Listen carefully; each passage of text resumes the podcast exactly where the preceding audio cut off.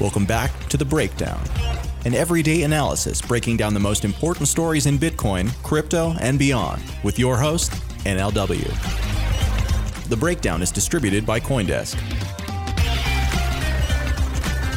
Welcome back to The Breakdown. It is Wednesday, February nineteenth, and today we are going to be doing two things. First, we're going to spend just a little bit of time touching on some of the key news from the last couple days. The whole conversation around the DeFi attacks on B Z X has taken a lot of the energy and time on this podcast, which will be the case again today. And I want to make sure that we're not completely glossing over a couple interesting bits of news. But then second, we are in fact going to turn our attention back to these DeFi attacks. In specific, we're going to actually hear from Sergey Nazarov, the C E O of Chainlink. Yesterday, Chainlink announced that they would be helping B Z X transition from their current Oracle approach to something that is hopefully more decentralized and resistant to the types of attacks that we've seen. The reason that I thought it was worth continuing this conversation is that, to me, DeFi is unarguably one of the most important parts of the entire crypto industry. It is something that is driving a huge amount of energy and excitement and optimism for the future. And these attacks really represent something incredibly important and novel, which is the idea that in the future, exploits won't just be hacks and security flaws, but about the fundamental designs of the system and how people can take advantage of them, how people can take advantage of low liquidity and smart contracts. In other words, they're a much more sophisticated type of attack than just some sort of brute force exchange attack hack. And I think that it's really worth spending time understanding what happened and how this can be avoided in the future. And that's what Sergey is really here to help us do. But first, let's look at a little bit of the news from the last day or so. One of the banner headlines from yesterday was that the Bloomberg campaign had announced their financial reform package and that it made mention of crypto. Now, in terms of what it specifically said, there wasn't necessarily a huge amount of exciting or unexpected or new or different things, right? They said, quote, cryptocurrencies have become an asset class worth hundreds of billions of dollars, yet regulatory oversight remains fragmented and underdeveloped. For all the promise of the blockchain, Bitcoin, and initial coin offerings, there's also plenty of hype, fraud, and criminal activity. Their plan went on to basically say that they want to clarify who is responsible for overseeing different parts of the space, figuring out a framework to determine when tokens are actual securities. Obviously, they're focused, like all administrations would be and should be, on preventing fraud, and they want to clarify the tax regime. So this is really just a sort of a duh package, right? In the sense that you should hope that our regulatory apparatus is capable of engaging with these new types of assets in their own terms, and that's really what the Bloomberg campaign is pushing for. Now, the two things that are notable about this are, one, that it exists at all, and I think this was really captured well by Niraj from Coin Center, who tweeted, "What a ride it's been watching this once tiny hobbyist issue grow into something presidential candidates have plans for." I think that point really can't be overstated, just how notable and what a milestone moment it is in some ways that Bloomberg, who is very quickly becoming the, or at least one of the two contenders for the Democratic presidential nomination, has seen fit to put this as a part of his financial reform package. Now, the one other little notable detail is that this isn't taking the same blockchain, not Bitcoin line that we've seen. It talks about for all the promise of Bitcoin alongside blockchain. And that's a pretty notable thing, right? It at least suggests that there is a willingness to engage and an openness to Bitcoin, not just the technology behind it being something interesting. So certainly something that we'll have to watch for more signal on. Again, it's just one little bit of information inside a larger proposal that is itself only partially filled out, but still notable. Now, a second little bit of news today that got people nervous. I noticed a tweet from Larry Cermak over at The Block this morning that Maker was up fifteen percent in the last four hours, and quote, some weird transactions happening as well. Now in the thread, there's a lot of discussion around what might be happening. Someone noticed that it seemed like Uniswap was being drained of Maker. Uh, Larry talks about how there was a huge surge in volume on Bitfinex and O K X as well, and someone who's clearly trying to accumulate as much as possible. Udi Wertheimer says maybe Maker or someone affiliated with Maker is buying them up as a white hat thing. Larry Cermak says, that's what I was thinking, because if there is just a tiny chance someone could pull it off, that is some sort of strategic attack, it's not worth the risk. But Maker could also activate a delay in the governance process, I think. Udi responds, maybe buying up the tokens will make it easier to get the vote for the delay pass. I don't know, just thinking out loud. Taylor Monahan, who we heard from yesterday, also chimed in saying, it could be the Maker team got in touch with known whales, asked them to remove liquidity from market. Less liquidity would also result in price spike due to shallower market even without the huge buys. Here's eight million removed from Uniswap pool. It would be interesting to see if known Maker whales and or Maker team are all doing the same. So this one is pretty unresolved, unknown, but I think it goes back to the conversation and our main conversation today, which is new attack surfaces that are being exploited in DeFi, or at least a concern that in the wake of these attacks, more and more focus is going to be spent on where there are chinks in the armor of DeFi that can be exploited. So with that, let's shift over to the main part of our conversation, our interview with Sergey from Chainlink. Sergey Nazarov is the C E O of Chainlink, which is a decentralized Oracle product, right? Chainlink's job is to try to create a mechanism for smart contracts and on-chain functions to take advantage of off-chain data. And in particular, in the context of DeFi, the data that most matters to smart contracts is price data. As we've seen with these attacks on B Z X over the last couple of days, part of the challenge was price oracles that were reporting data that was, if correct, correct only after a manipulation about one source. So in the first attack, the price of W B T Z was attacked, and the price oracle was then reflecting something wrong, allowing people to make off with more gains than the system should have otherwise let them, because that price was artificially deflated on W B T C. The second attack was something similar, but was about driving the price of synthetic U S D up, and then that extra price increased the amount of collateralization that was happening, allowing the attacker to take away more E T H than the smart contract system should have allowed them to, because that synthetic U S D price, rather than tracking to one dollar as it should have, got up over two dollars. So in some ways, both of these issues had at least a little bit to do with price oracles. So today, I wanted to have Sergey come in and explain a little bit more. Now, Chainlink did announce yesterday that they would be officially helping B Z X make this change, but in some ways the interview isn't really about that. It's more about the idea of price oracles and where they fit in DeFi in general. Now, one quick note on this interview. For the sake of presenting it as the conversation happened, it's very, very lightly edited, so it's much more natural, much less produced than normal. Keep that in mind as you're listening, and I hope you enjoy. All right, Sergey, it is so great to have you back on the show. Really appreciate you taking the time. Great. Thank you for having me. Okay, so uh, this has been obviously the major topic of conversation over the last three or four days, these attacks and what they mean for DeFi.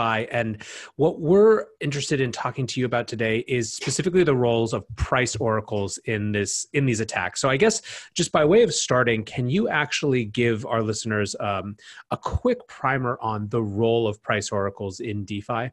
Sure, sure. So what, what people are seeking to do in DeFi is replicate a tra- traditional financial product like a money market or a derivatives product.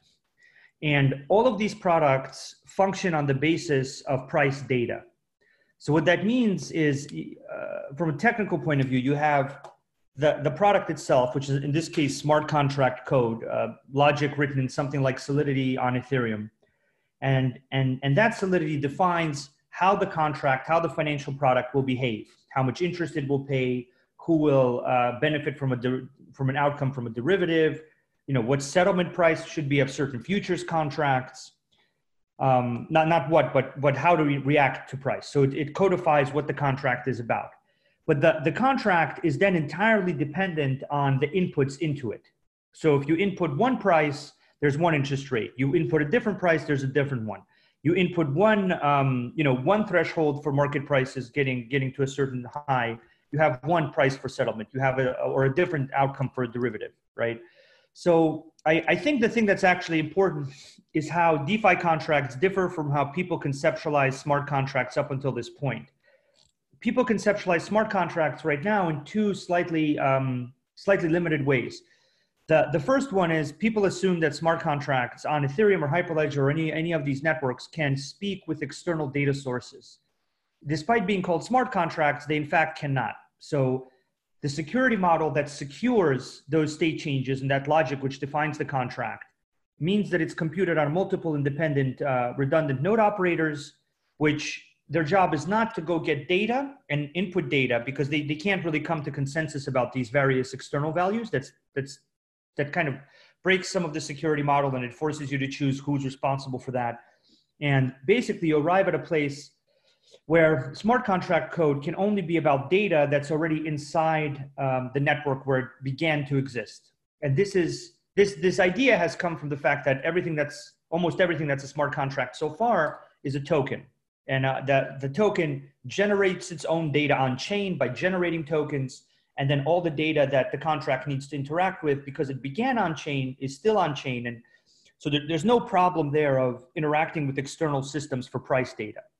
Now, the, the, the, the, the other nuance is that these DeFi contracts, they're starting to redefine what a smart contract is, right? So people call a tokenization contract a smart contract, and they call a DeFi contract a smart contract.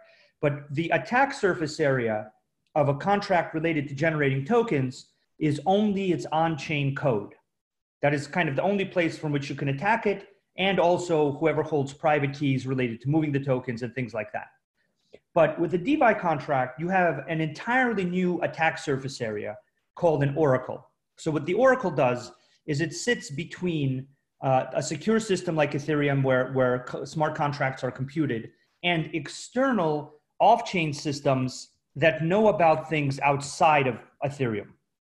And, and these systems don't have private keys. They don't have a way to get that data into a DeFi contract, and they don't have a way for that data to be particularly reliable. And this is what an oracle, or a decentralized oracle network in the case of Chainlink, does, is it's supposed to securely provide external data into, um, into a smart contract, so that that smart contract can know about things like what is the overall larger market price.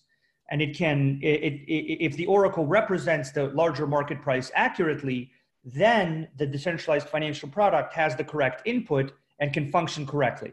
If the oracle provides an incorrect market price, then even the best written, most secure, most audited decentralized financial product uh, will fail, because that input is, is incorrect. And the, the, the, the nuance here is that when you talk about a smart contract in this DeFi context, you're actually talking about something that is composed of an on-chain component, which is the code, and of an off-chain component, which is the oracle. Now, the on-chain component has been you know, built and, and heavily reviewed by a large group of people, but the oracle component is, is right now just, just really coming into existence into a secure form, largely through our work at Chainlink, and kind of creating a decentralized mechanism to guarantee that the input into a DeFi contract is in fact reliable enough to trigger it.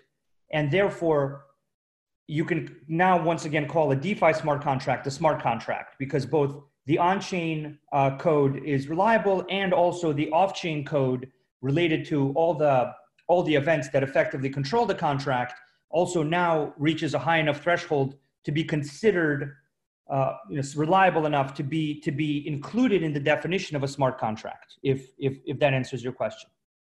Yeah, absolutely. I think that's a really, really helpful background, because the, the place that I wanted to go with, the, with this is that it was the basically oracles have been at the center of the problems that we've seen with B Z X over the last couple of days, right? It, can you explain just a little bit about how price oracles became uh, part of this attack service for, for these attacks that we saw? Sure. So, so there's actually a few dimensions and a few attack vectors related to oracles. Uh, one of them is the oracle mechanism itself. So there's the software, there's the or, the or the code that's responsible for acting as a data transport layer, that's responsible for transporting data into the contract. And then there's the data source. So the data source is either uh, the data aggregator or an exchange A P I, or in this case, it was actually an on-chain data source where the price data was generated on-chain. But you actually have these two dimensions of risk with oracles. One is the, the, the, the code related to securing the oracle, and the other one is the data source, its security, the quality of that data source, the, um, the ease of manipulating it, and, and, and this capacity to, to manipulate it is often also mitigated by redundancy. So uh, in, in, in short, general terms, one of the risks that we've, we've been seeing unfold is some people have said that perhaps an on-chain price oracle is, is the only price um, feed that you need. And the, the reality that that is that that narrative is, is putting a substantial amount of people at risk, because not only is it not a good idea, the, the first point is that it's, it's really not a good idea to use one um, source of price data. For, for example, in Chainlink, we do not actually directly feed uh, cryptocurrency exchange price data into our large reference data contracts.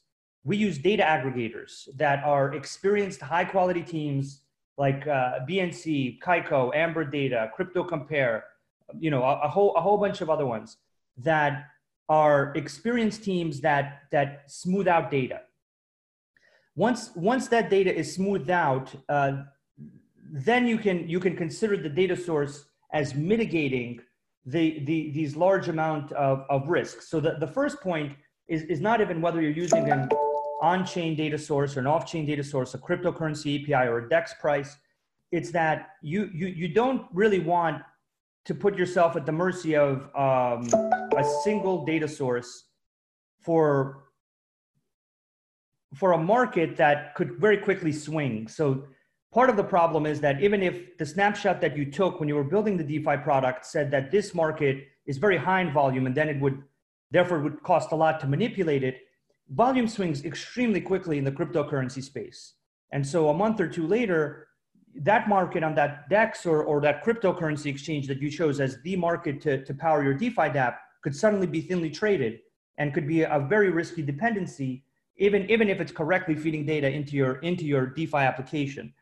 So the, I, I think the first nuance point to this uh, problem is it, it is it is probably not a good idea to go to one exchange A P I, because the snapshot at the time of your building a DeFi application says that that is, that is the market where, where price discovery happens.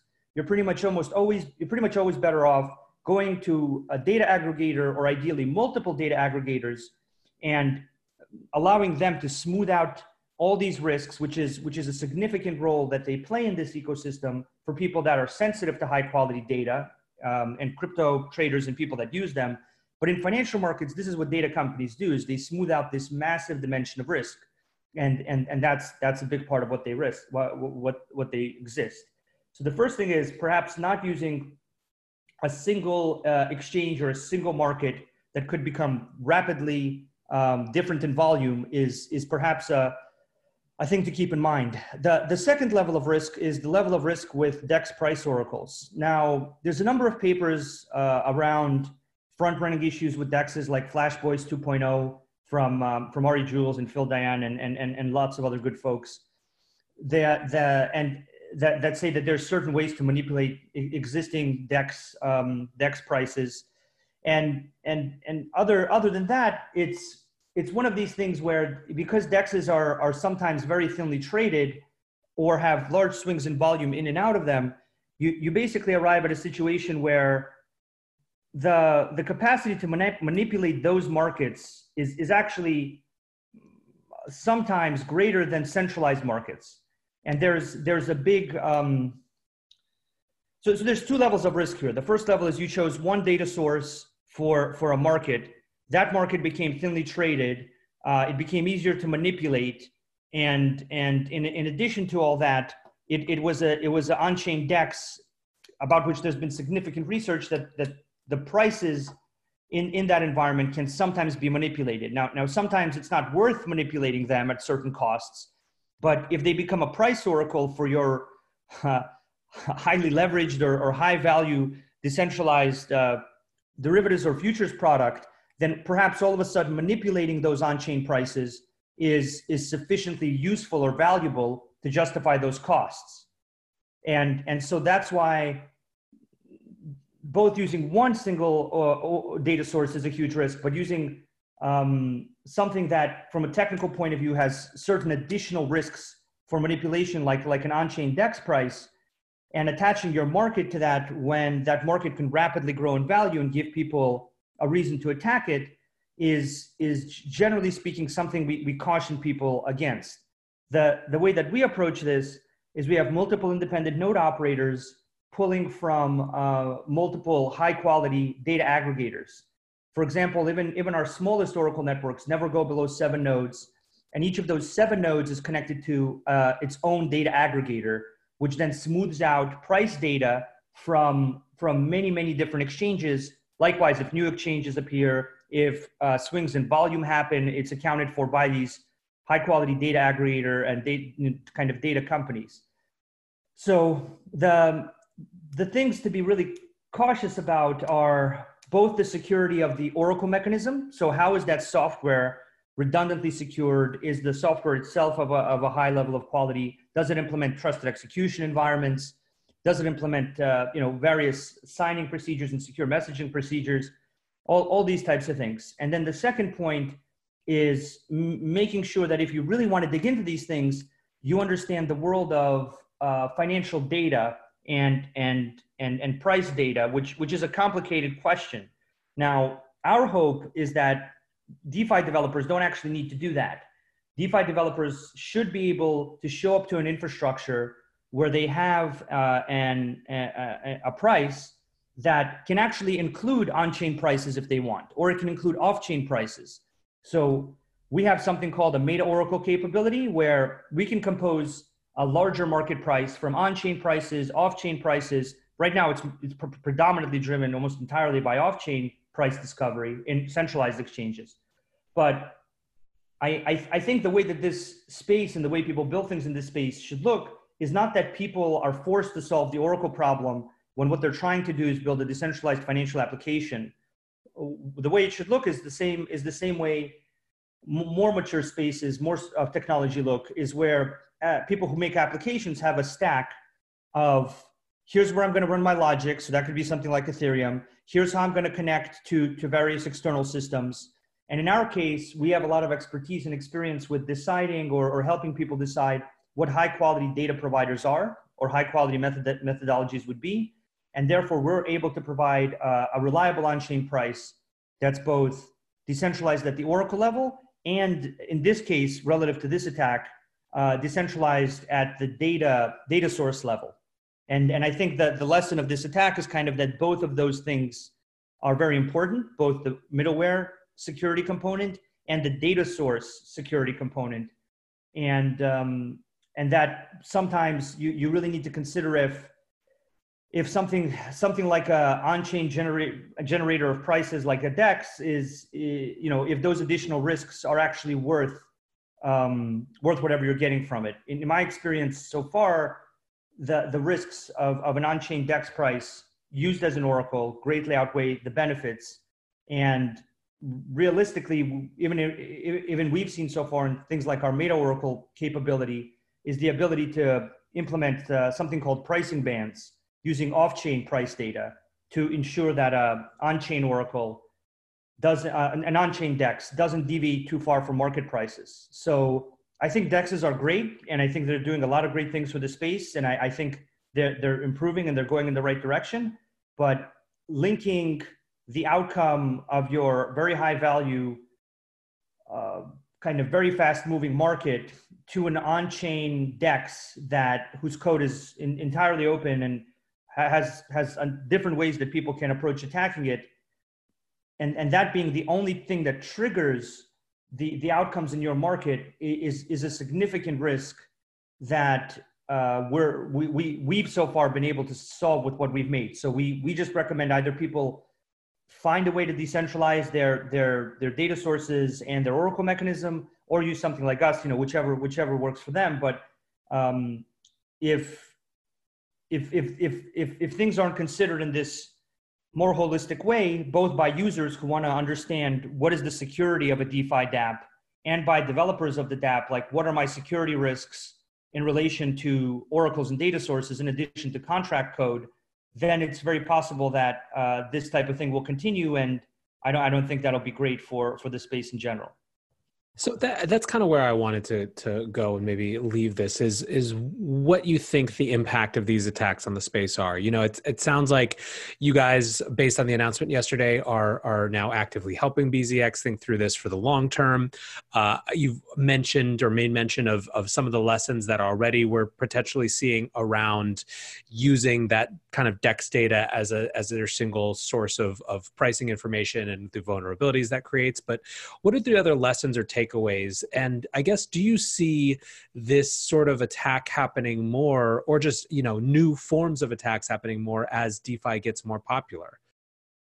Yeah, I think these attacks are happening predominantly towards these derivatives and, and futures and highly leveraged, high, fast-moving uh, markets with, with larger and larger amounts, because there's a way to make get a payoff there. So there, the ratio of effort to payoff is relatively low. So that's, and, and the numbers are growing as DeFi grows. So what that means that, what that means is that the, the, if the ratio of effort to payoff is, is getting better and better, then attacks like this move up on people's target lists. Now, realistically, as, as DeFi grows, if, if people don't su- successfully secure their oracle mechanism through, through whatever collection of approaches they're comfortable with, then the, the losses will become larger.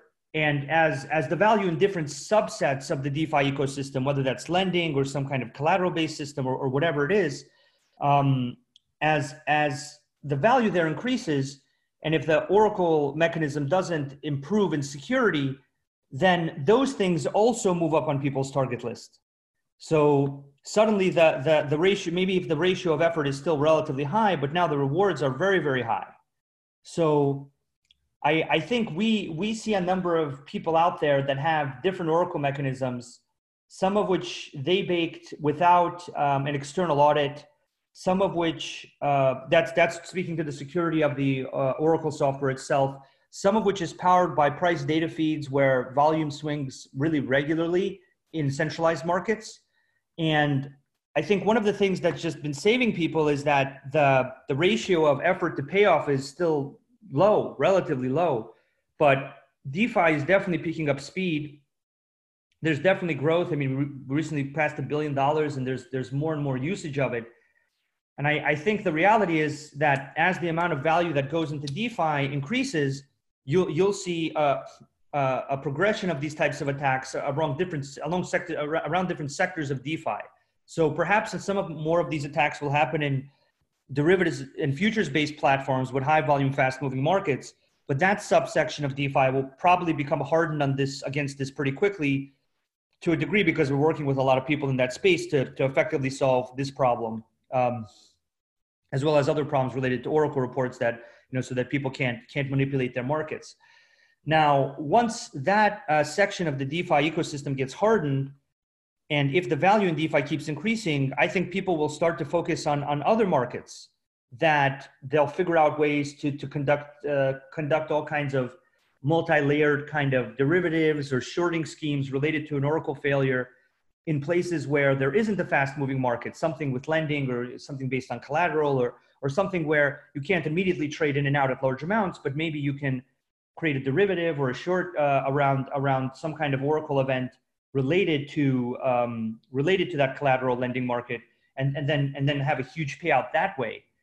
And the I I mean I I, th- I think the reality is that part of the reason why this problem persists is because the lo- losses haven't been big enough, right? So the if if if the loss at some point becomes big enough, you're going to see people take this as seriously as they as, they, as they've taken cryptocurrency uh, exchange security, right? So what I've seen happen in it with exchange security over my, you know, I don't even know how many years I've been in this space now. I've been building smart contracts for seven, mining for years before that. But over, over all that time, what I've consistently seen is that some kind of exchange fails in, in how exchanges secure the value they provide to users uh, through private key security issues or, or whatever collection of issues. And then the, The, the, the volume or the usage shifts to cryptocurrency exchanges that do have good security guarantees. And, and as the value of cryptocurrency exchange usage grows, the, the losses become larger and larger, right? Because everybody has more money. So it, this, this seems like a very analogous situation to me that as, as DeFi grows, and especially if it starts growing rapidly, the, the people that have proper security for their Oracle mechanism will be able to explain that to their community and, and show themselves to be secure. And then if somebody's Oracle mechanism fails, much like, you know, with cryptocurrency exchanges, if somebody's private key security scheme fails, then that becomes a top of mind kind of issue for users, not, not just for developers, but, but for users of that product. And then those users, historically, looking at cryptocurrency exchanges, migrate all of their usage rapidly to secure systems that, that can explain how they're hardened against, uh, against certain attacks. So I, I think the growth of DeFi will, is a very good thing. I think it'll create more incentive to attack increasingly varied parts of DeFi. And what I'm very hopeful of is that, you know, CoinDesk and you, Nathaniel, and, and kind of the community can start to think about how do we mitigate this risk before there is a big loss. Because big losses by our community, by, by DeFi, paint DeFi in a negative light, just like the DAO or large cryptocurrency hacks paint their respective systems in a negative light. And I, I think the thing that's worth avoiding, or, or worth kind of learning some lessons about from, from how cryptocurrency exchange hacks and, and smart contract hacks have uh, affected certain sectors, is that th- th- really, m- maybe it's not a good idea to wait for that. Like may, maybe the better option is to somehow pay much more attention to this security risk such that the losses never reach a level where people are saying that, you know, oh, DeFi doesn't work because, you know, I heard that there was a hack for three hundred million dollars. I mean, I don't, I don't want to hear that. I want, I want DeFi to keep growing at a massively fast rate. But the reality is that that's a mix between how many users want to use DeFi and how able DeFi is to deliver on both returns and the technical guarantees that DeFi, decentralized finance, seeks to deliver. And even if those guarantees are not fully realized from a security point of view initially, they're, they're definitely something that I think we should start realizing more as the value secured by DeFi increases. Yeah, I, I couldn't agree more. I think one of the things that I was discussing yesterday on the podcast was exactly this, that right now we're experiencing these new challenges, figuring out new types of attack surfaces, and obviously new types of fixes in the context of a, a relatively enfranchised, empowered early adopter crowd, right? Who are by and large savvy to the types of risks that it entails.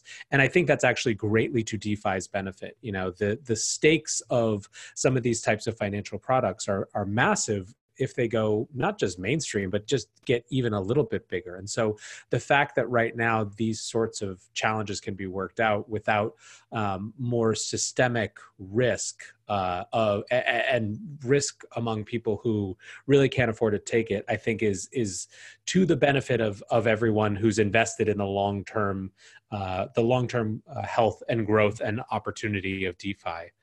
But listen, Sergey, I really appreciate all your thoughts. Uh, it's always great to have you here. Um, I'm really excited to see what you guys continue to build in this context, and uh, and, and what we learn from from you know each each of these attacks, and unfortunately the ones that are probably yet to come as well. So thanks so much for your time. Yes, thank you for having me again. Great chatting with you. One of the things that I thought was most interesting listening to Sergey in that interview was this idea that. Almost that DeFi is going through a natural evolutionary growth process where it is going to have attacks that come after it and try to exploit new attack surfaces. And that in some ways, this is akin to the early days of crypto exchanges, where attackers exploited basically everything that could be attacked in the context of crypto exchanges. And it took a lot of painful learning. By learning from the mistakes of exchanges, by taking more seriously the security of every aspect of the DeFi chain, we may be able to avoid some of that pain, which is obviously to the benefit of everyone who's invested in the success of DeFi in the space as a whole. So really interesting thoughts, and for me, just reinforcement of why these attacks were so meaningful. It wasn't that a huge amount of money was made away with, but they are warning shots. They are shots across the bow of what could come and why we need to be so conscientious of everything that we're doing in DeFi, especially while it's still early. Anyways, guys, that is it for today's episode of The Breakdown. I hope that you enjoyed this interview, and I hope you enjoyed the quick news briefing at the beginning. We will be back tomorrow with another episode. And until then, thanks for listening wherever you are. I'll catch you soon. Peace.